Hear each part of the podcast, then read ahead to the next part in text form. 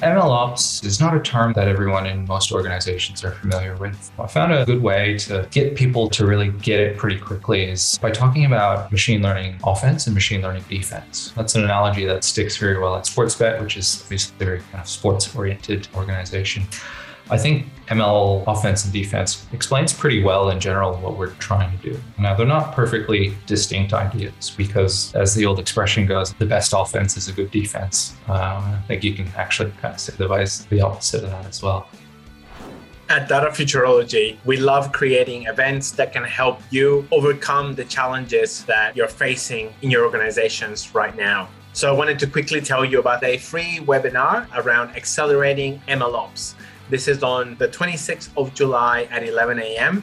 We're going to be sitting with Romina Sharifpour from AWS, and she's going to tell us about how carsales.com.au was able to use their SageMaker platform to improve the creation, deployment, and operationalization of their machine learning models. So come join us for that really exciting webinar. For more details, please check datafuturology.com forward slash events. Thanks so much. Hope to see you there.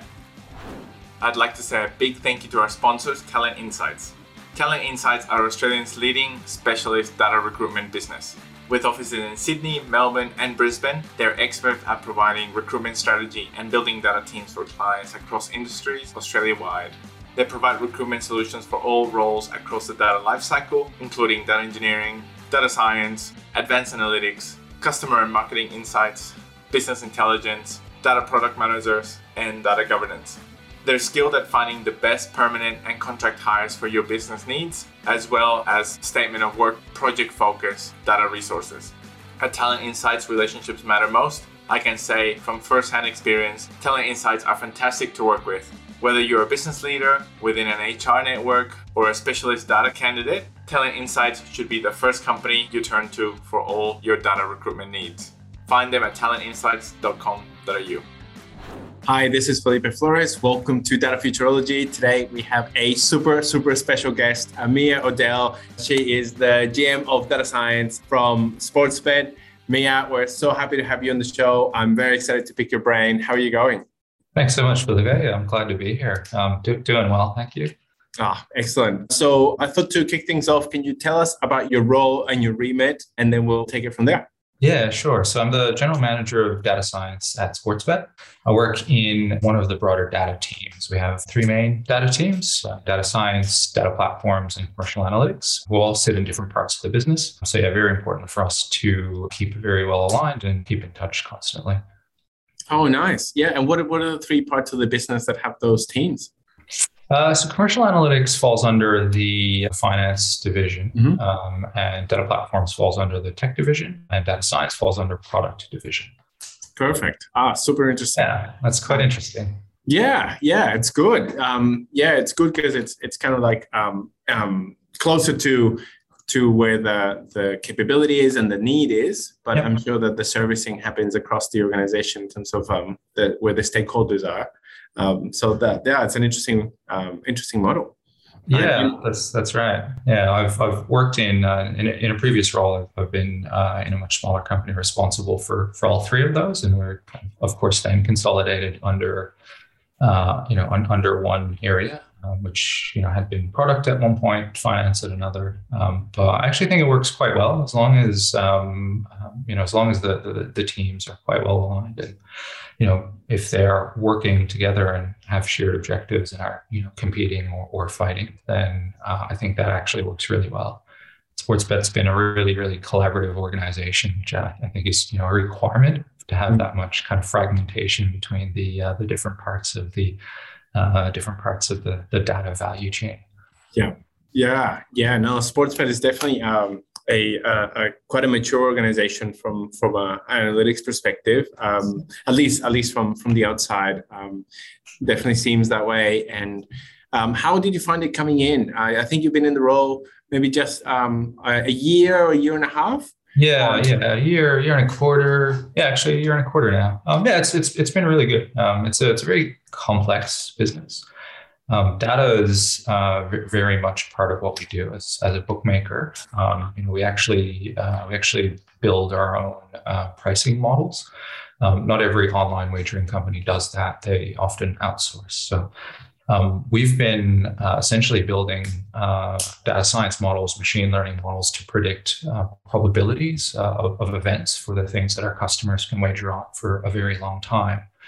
Um, it's only been, uh, I guess, a little bit more recent that we're involved in more sort of traditional machine learning data science problems focused around kind of customer. Um, so it's probably been maybe five years since we uh, really started diving deep into the customer side of data science and machine learning, um, which you know, I think has given us uh, a bit of a leg up on on many companies mm. uh, in our journey. Um, I wouldn't say though that we've had necessarily.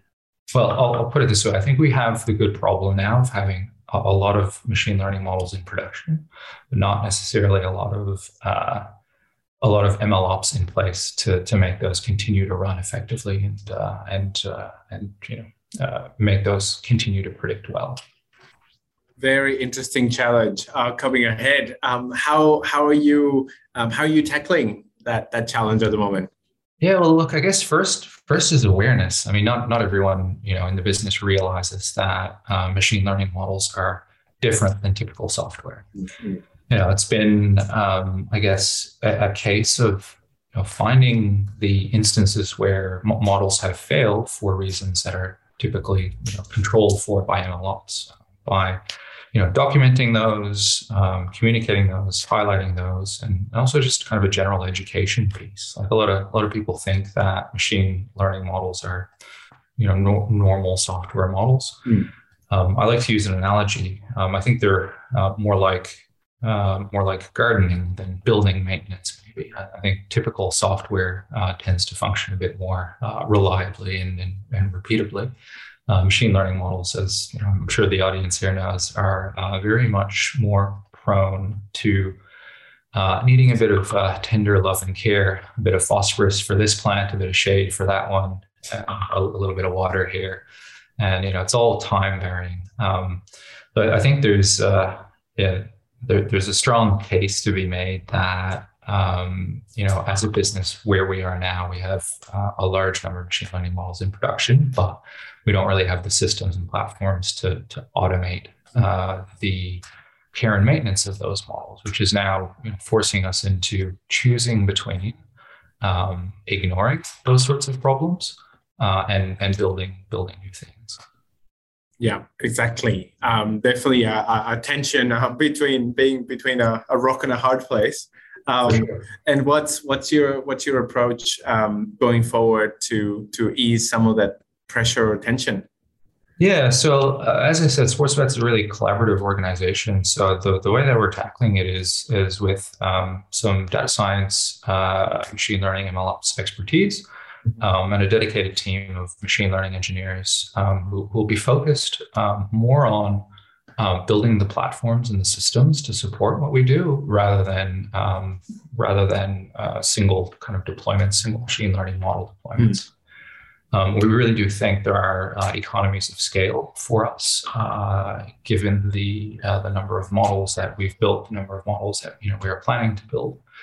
Um, so I think the the best way for us to, to tackle that is uh, a collaborative approach where uh, a team of machine learning engineers working in the data platforms team are well embedded within the, the, the tech organization, um, and they're guided um, guided by um, you know the, the data science views of, of you know basically what the backlog should look like, what the vision for uh, an ML platform uh, should look like. Nice, nice. Um, yeah, that that collaboration is definitely key there. You guys are doing it so well, um, and I know that as as part of this, uh, you are, growing the team, or the, the, the, team is is growing growing quite a bit. How um, um, how did you come to to that realization, and how how is it going? Yeah, it's it's going well. I mean, it's uh, it's it's obviously a challenge to hire uh, in, in this environment. Um, we're, we're growing from about 20 people um, when we started the year to about 35 by the end of the year. Um, we're about halfway through the year and we're about halfway through that, that hiring. Amazing. Uh, but it's not just in data science that we're hiring, we're also hiring uh, heavily in the, the data platforms, data engineering space, uh, including uh, a number of uh, machine learning engineers to, to help us build the, the sort of platforms with the sort of governance that we're looking for. Um, but yeah, it's also also hiring in in our analytics function as well. Um, so there's a really big uh, focus on um, I guess growing the business and, and growing it in uh, a, a, real kind of customer facing value added kind of way. And uh, the data functions have been uh, probably the biggest, uh, I guess, beneficiary of, of, you know the desire to, to grow the business in this way. Yeah, that's that's really good. Um, what what type of um, what type of challenges have you seen in the past around scaling teams? Um, and what um, what type of things do you think people should be looking out for when when um, growing um, that that much, almost almost doubling the team?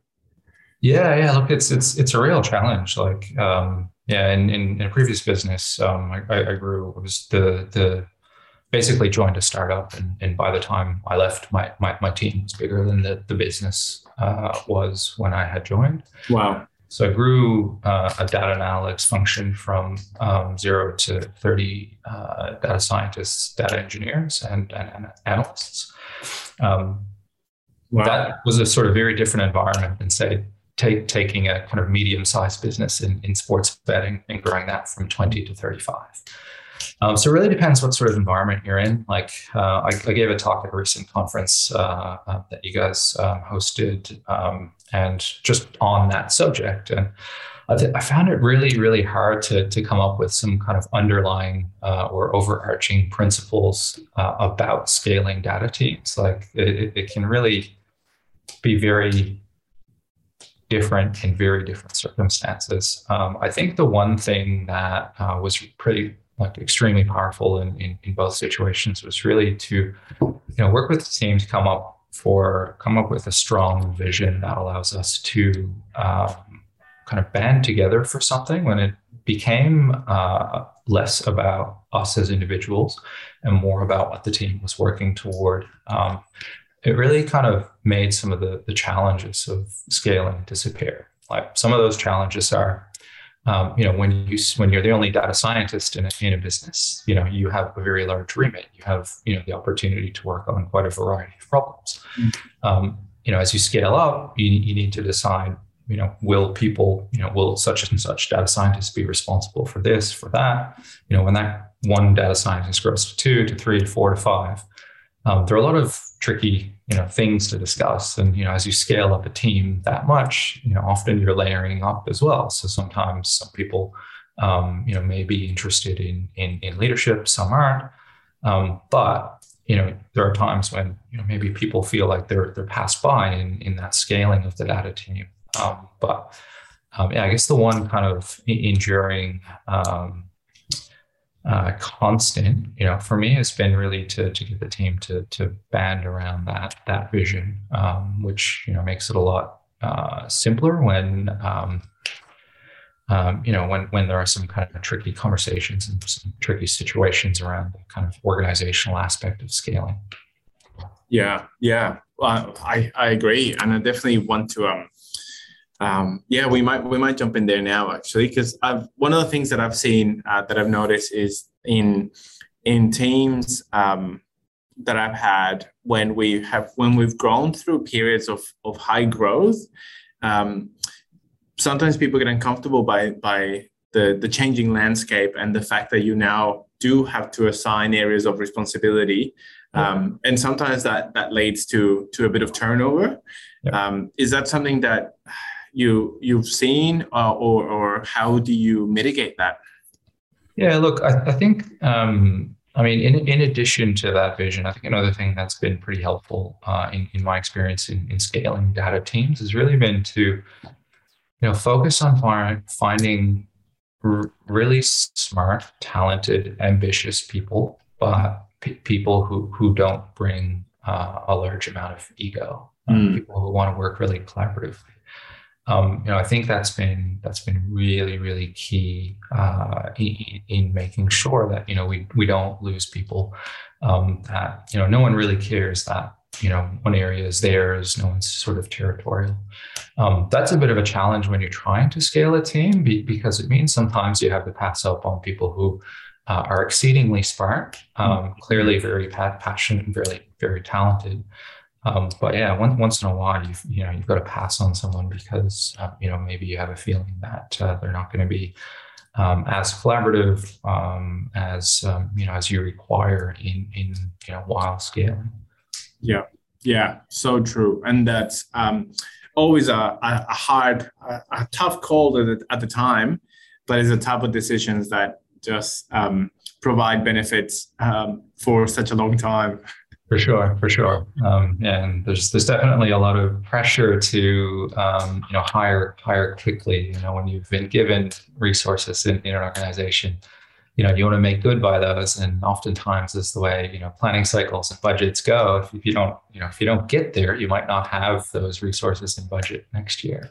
Yeah. So it's it's a it's an interesting you know problem. And I take a take a machine learning kind of data science lens. There are, there are false positives and false negatives, and true positives and false negatives, and they all have different costs. And you're trying to you know find the uh, find you're trying to optimize for you know kind of some overall metric of the team succeeding, um, even if you're not necessarily hiring as as quickly as you'd like.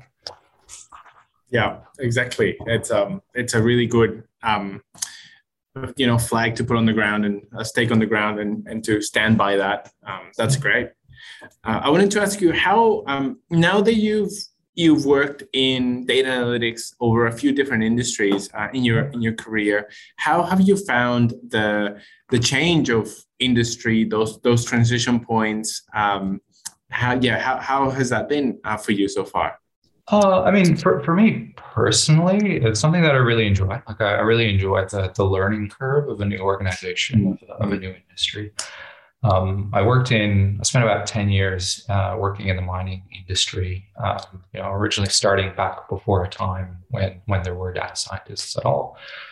Um, you know, found that, uh, I guess in the early days, um, you know, I, I, guess I was fairly fairly early on kind of latching onto this this, this term called data science, and mm. you know, found myself pushing quite a lot uh, for you know the this this idea and, and you know being able to use data science as an organization. Uh, a few years passed, and you know, found myself, uh, I guess, uh, a little bit uh, a little bit disenfranchised. Uh, disenfranchised. That's not quite the right word, but a, a little bit, um, I guess feeling frustrated that in a mining context, it was so hard to use machine learning and to deploy machine learning for the, the, the, simple kind of physical reason that it's a you know it's a physical industry, digging things up, putting it on trains. Um, there are so many uh, regulations, uh, safety regulations in, in, involved. Um, you know, in addition to just the physical re- realities of, you know, making changes. Um, so I got really interested in in the idea of you know trying to move to um, an industry where um, you know there are less impediments to putting machine learning into production. And that's really just um, you know d- digital the, the digital domain in, you know online app sort of stuff. Um, in particular, you know, I, I thought that a, a customer uh, domain, high frequency, high interaction customer domain would, you know, be the most, uh, I guess, ripe for um, uh, being able to, to work in data and build good machine learning models. Um, you know, I, I, would compare and contrast something like an online uh, gaming app or online wagering versus something like um, uh, mortgage lending or insurance. You know, both are you know d- digital enterprises. Um, you know, you can collect data. Uh, the touch points on um, the touch points within the um, you know insurance industry or mortgages and the like are you know very few and far between. You know, somebody's not engaging with uh, you know their super app every you know every every week necessarily or you know every month or whatever. Um, so I really wanted to to move into an area and, and an industry where um, you know there was an opportunity for uh, I guess a lot of data um, uh, that you know I thought you could actually make an impact with with data science. That is really um, clear, well-structured thinking, um, sort of your your analytical strength is is coming through in in that decision and that analysis of um, what type of organization would be a, a, really great place to to work when that it would be digital, high interaction with the customer, um, something that they could access and that they would access all the time, high pace. Um, that that sounds really great. Um, so leveraging your your analytical mind, um, I was going to ask you, what um, you said you enjoy the learning curve of, of joining a new organization. Uh, what what are the, the things that you look for or, or the things that you seek to understand early on when you join an organization? Are there any particular um, um, like do you have any any frameworks in your mind of information that you're trying to to fill uh, or there there anything in particular that you're trying to understand uh, first that then makes you feel comfortable that you're like okay now i'm i'm understanding this this organization. I feel like i can start taking the next steps. Yeah um, i guess um, like do, do you mean from the perspective of like prior to joining or or after joining? Um, um, uh, between yeah prior to joining to to yeah. just joining sort of in the in the sure, early days of, of the organization yeah, yeah. Look, I, I guess actually now, now that now that uh, thinking about it a bit more, it's probably about the same. Like I, I think the um, the structure of the, the, the data teams matters a fair bit. Mm. Um, you know, as as we we spoke about earlier, um, you know, in order for um, I would say um, data to to work well in general in an organization, you know, it either needs to be sort of consolidated or or or if uh, or, or, if um, split across uh, different areas of the business, you you really need a lot of collaboration, a lot of trust. So, look, I mean, one of the the, the key things, um, you know, for me prior to, to joining an organization was to actually speak to the the, the leaders of um, the various uh, you know teams that are involved in in, in the data. Um, uh, I guess uh, value life cycle, um, just to get a sense that you know every, everyone was aligned and everyone was um, pushing for the same thing. It's very very much the sense that I got uh, from my uh, you know in, in, my current role at Sportsbet.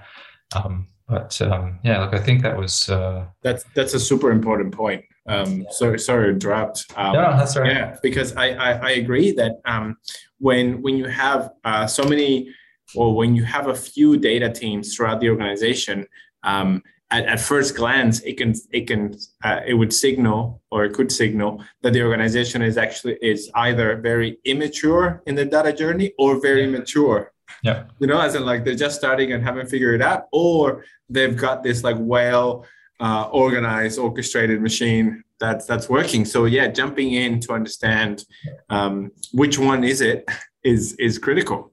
Yep, yep, for sure, for sure. It's an interesting point. I've not not really uh, considered it from that perspective, but yeah, I can I can see how that uh, that that's a typical kind of journey from uh, you know from new efforts in uh, data science and analytics, et cetera.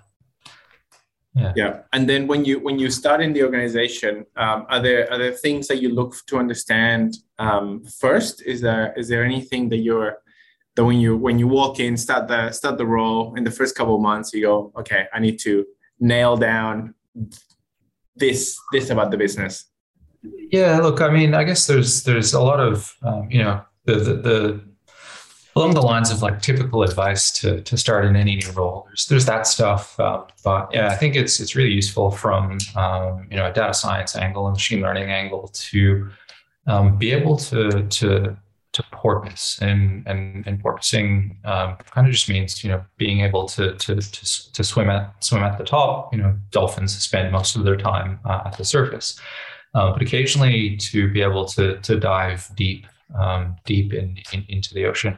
And I think uh, that's important in in data science uh, as as well. You know an organization like Sportsbet you know, when I joined it already had 20 plus models in production um, mm-hmm. you know, which means you, you, can't get become familiar with all of them. Um, in a prior role, when I was there from the start, you know, I knew all of our models, um, you know, from from the get go. But you know, you, you just can't do that uh, when you're joining an organization that, that's quite mature in this space. So it was really important, uh, you know, for me to be able to to to porpoise to dive deep into particular models to get a you know decent general sense for um, how things uh, work in, in in in detail. Yeah, that's great. Um, and I gotta say, I love I love your analogies. I think that they just they really bring to life um, your the, the clarity of your thinking. It's um, it's great. Like when you were saying talking about the the models as a um, models in production as a garden that they all need different things and yeah. and how to tend to them and um, now yeah. talking about you know leadership roles as, as a dolphin in, in the sea that's like i love it that's yeah right. that um, that garden analogy is kind of interesting like i actually have the the real lived experience of having my wife and I really gotten into to gardening and ending up with over over 100 different potted plants and feeling the weight of not of like trying to keep those alive was really challenging. oh, that's great. That's great. Um, yeah, I'm. I don't have a what they call a green thumb um, at all. Uh, I don't think my wife does either. But one of my daughters is super interested in plants, so. Yeah. Uh, we're now finding that we're like planting stuff and, and trying to develop them, trying to keep them alive, and um, it's been it's been an interesting journey. So i am definitely going to be taking lessons from there. Um, so yeah, no, thank thank you for that. Um, I wanted to see if we could jump into uh, some of your your thoughts uh, in around MLOps, um, and maybe if you can help us by providing um, a structure or an overview of of uh, MLOps capabilities. I guess in, in, general, uh, maybe we can start there and then and then talk about uh, what what the journey uh, could look like for for organizations. But if we start yeah. with um, yeah with discussing a little bit about MLOps from an overview perspective. Yeah, I mean, MLOps is not a term that everyone in most organizations are familiar with. I found a good way to get people to really get it pretty quickly is by talking about machine learning offense and machine learning defense. That's an analogy that sticks very well at Sportsbet, which is obviously a very kind of sports oriented organization. I think ML offense and defense explains pretty well in general what we're trying to do. Now, they're not perfectly distinct ideas because, as the old expression goes, the best offense is a good defense. Um, I think you can actually kind of say the, vice, the opposite of that as well. Um, but yeah, I mean, ML ML offense to me is just you know making sure that you've got the ability to uh, to to tackle um, a broad range of different kinds of machine learning problems mm. uh, different situations. So that might be able, that might be, you know, um, batch models that get run daily. That might be, you know, serving API requests related to credit card fraud live on, on your app. Um, so there's there's breadth, um, and then there's there's um, there's there's depth. Then there's also things like time to market. Um, I see that as uh, an important factor uh, in uh, ML offense. Um, ML defense is a lot newer to, to most people. They don't necessarily have a good understanding of that, but you know, it's really just about making sure that your your existing models continue to operate well, and that your data scientists are notified when something is is uh, amiss or or not going uh, going well. Um, ML defense also um, includes, you know, hey, are we introducing any any uh, any risk in our governance processes? Um, so you know, there are things like um, you know, defensively speaking, we need to make sure that our models are all uh, working uh, ethically and responsibly. Um, I, I, take that as the kind of starting point for uh, rolling out uh, MLOps in an organization and, and, just helping people understand what it is that we're trying to achieve. I love that. That is that is great. Um, thank you. And tell me what you th- what your thoughts are that um, in in MLOps sometimes people focus on the on the technological capabilities that are required to be able to um, uh, have champion or retraining of models, champion and challenger approaches, um, monitoring, uh, de- deployment, um, and um, I guess my question is beyond the the technical, uh, the, beyond the technological component required to enable MLOps, what what else uh, do you see as as some some key key parts of of MLOps? Yeah, I mean, obviously there's there's things like governance. There's you know make, making sure that um, you know we're not using uh, PII in our models, uh, or you know if we are, if there's a legitimate need, that uh, you know we're, we're documenting that heavily. Um, but you know, there's also just simple things like uh, release processes. Um, you know, is is there a non-data scientist involved in the release process? Is there a, a business owner assigned for a particular model? Mm. Um, we've you know, as we've kind of gone gone down this this this journey, um, you know, we've really we've realized how powerful it is, and it sounds like a simple thing, but to to have um, a a business owner both assigned for a model and as part of the, the development lifecycle. Um, so just being able to, you know, even when there are times that a model is being uh, released or redeployed um, with with no kind of, uh, I guess, customer facing sort of implications. It's been really powerful just as a, a, collaboration tool to make sure that you know the people that we're building our models for in, internally, um, our stakeholders internally, are you know aware and bought into um, bought into to you know what we're what we're doing at a, at a detailed level. We've seen great benefit from from doing that uh, where where we've uh, where we've done that. We've not kind of exclusively, we've not uh, ex- exhaustively um, migrated all of our kind of historical models to a, to a, new release process. But one of the advantages that we've seen uh, from you know a less uh, technical perspective is, is, simply to to have our, our stakeholders uh, be much more in tune with uh, what's going on uh, in in the models that we're building.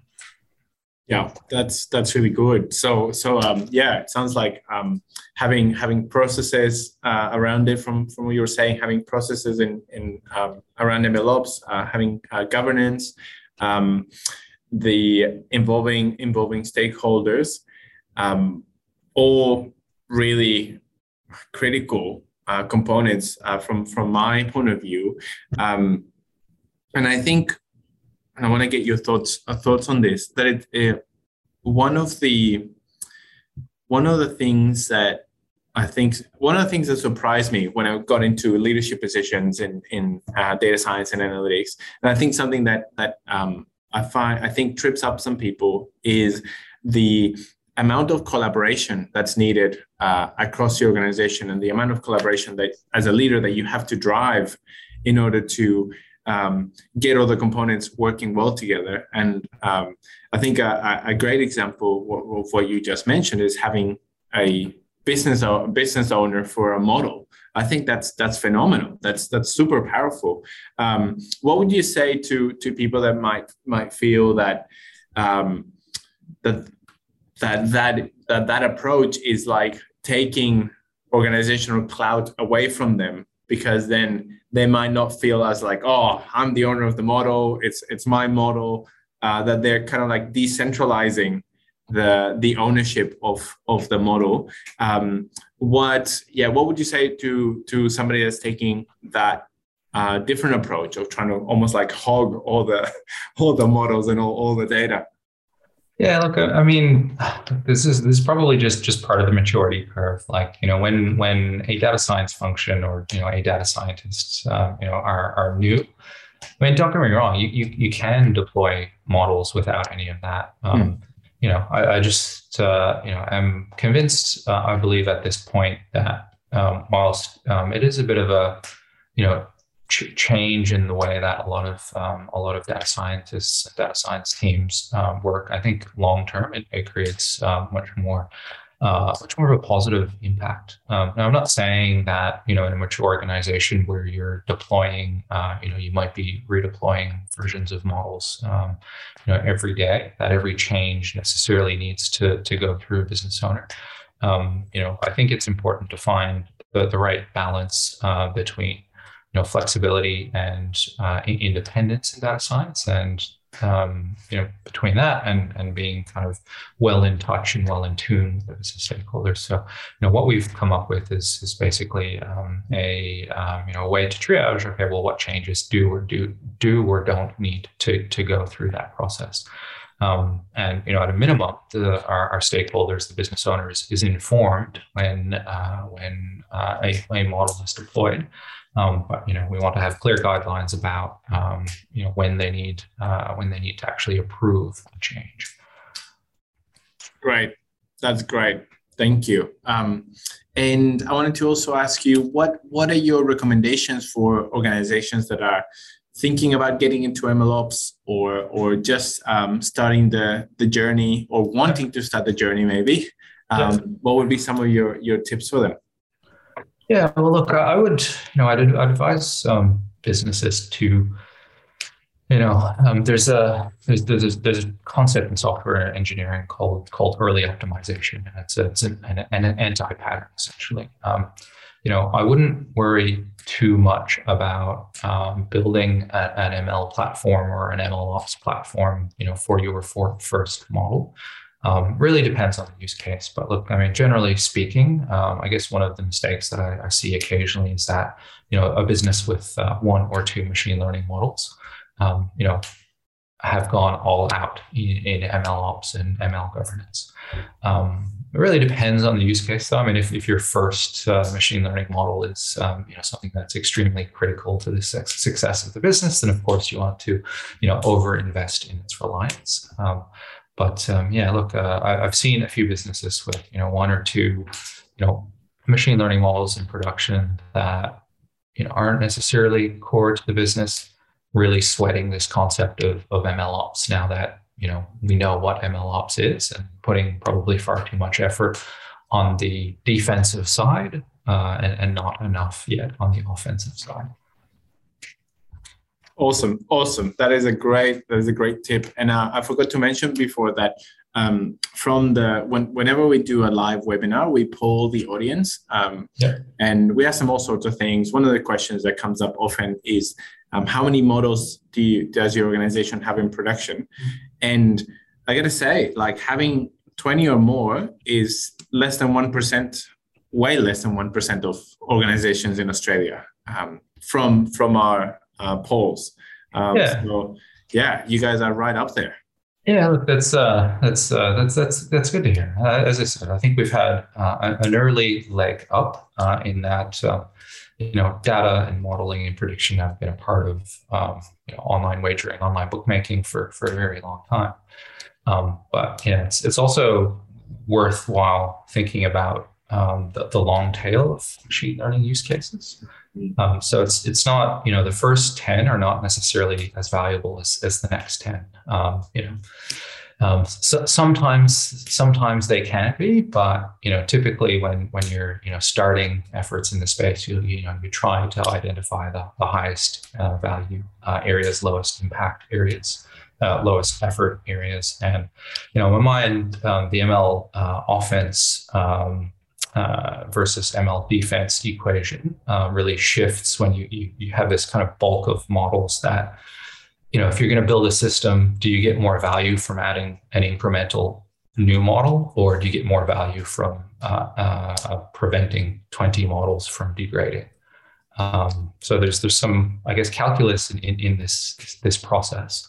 Um, but yeah I mean there is this this long tail. I don't know that you can necessarily you know com- compare you know numbers in terms of models uh, between uh, different organizations. Yeah, yeah, very true, very true, very wise. Mia, I want to thank you so much for sharing so much of your knowledge and insights and experience uh, with us today. I I love your thinking um, so clear, so well structured, and it's really refreshing to get your perspectives and your thoughts on everything that we discussed today. So thank you so much for taking the time to share with us. Yeah, thank you, Felipe. It's been a pleasure. That brings this episode to conclusion. Thank you so much for listening. Please find us on datafuturology.com or on Facebook, Twitter, LinkedIn, or Instagram as Data Futurology. Also, go to datafuturology.com forward slash podcast to find the show notes for this and any other episodes. If you like this episode, it would mean a lot to us if you could leave us a review wherever you listen to our podcast. I hope you enjoyed this episode and that it was helpful and valuable for you. Thanks again, and see you next time.